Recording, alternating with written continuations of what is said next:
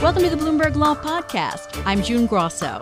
Every day, we bring you insight and analysis into the most important legal news of the day. You can find more episodes of the Bloomberg Law Podcast on Apple Podcasts, SoundCloud, and on Bloomberg.com/podcasts. The tech giants have faced dozens of consumer class claims in California federal courts in recent years after a series of high profile privacy and security breaches.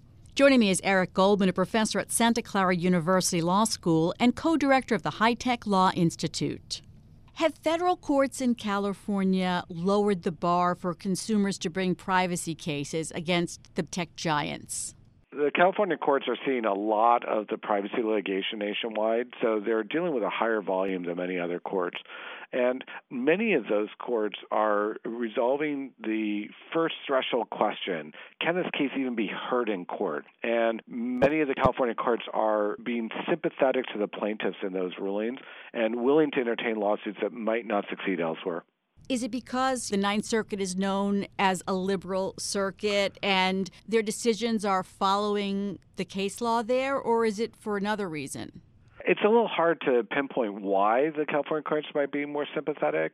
Certainly, California has a reputation as being sympathetic to plaintiff arguments and open to lawsuits generally.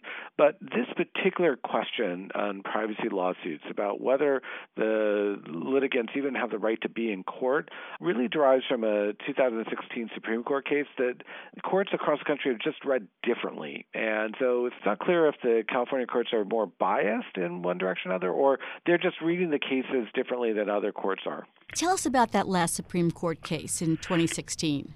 Yeah, it was a case called Spokeo versus Robins, and the Spokeo case addressed a very threshold question.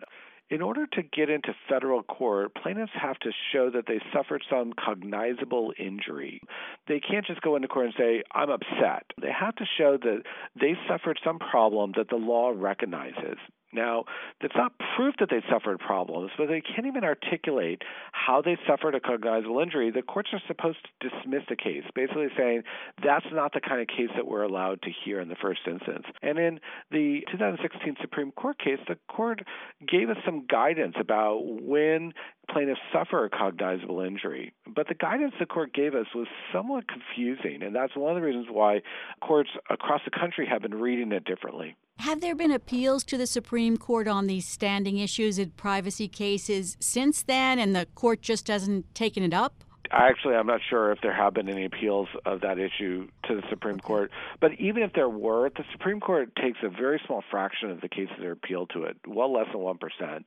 So it wouldn't be unusual for the Supreme Court not to take another case in this area for a while, but to let the issue play out in the lower courts and only after the problems have emerged clearly would the Supreme Court come back in and take another case. Is there any way to account for the fact that the Ninth, the Seventh, and the D.C. circuits seem to be more pro plaintiff in this area, and the Fourth and the Second are less pro plaintiff.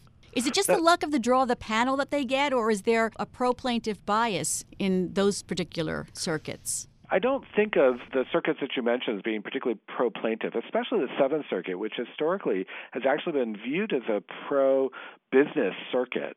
So it would be actually unusual for them to be considered a pro plaintiff circuit. And I don't think it's the differences between panels on the appellate courts as much as just the Supreme Court case had so many ambiguous and possibly contradictory statements that the courts across the country have really struggled to figure out what it means.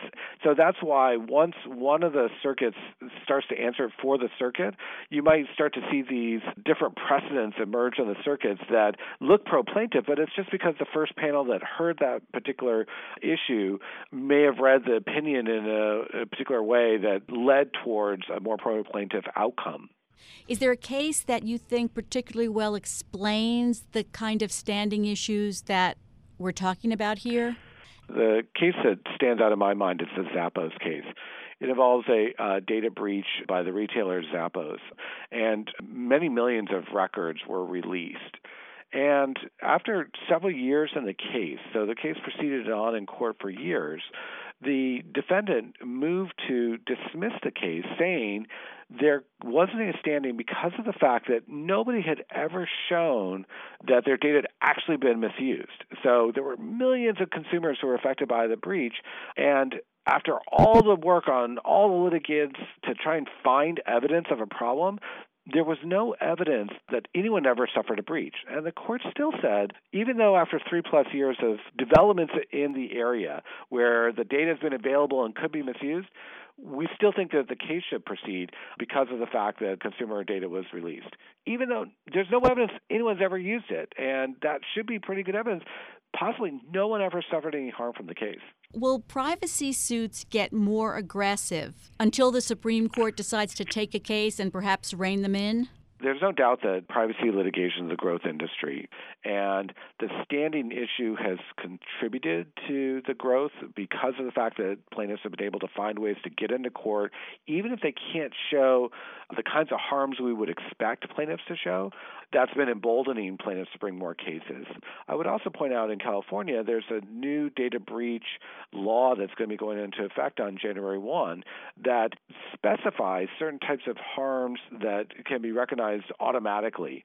And that's going to encourage the plaintiffs to bring lawsuits also in California state court and try and take advantage of the law's statutory damages, which guarantee certain payoffs, and minimum payoffs, even if the plaintiffs can't otherwise show harm. So data breach litigation is actually about to get a turbocharged boost from the California law.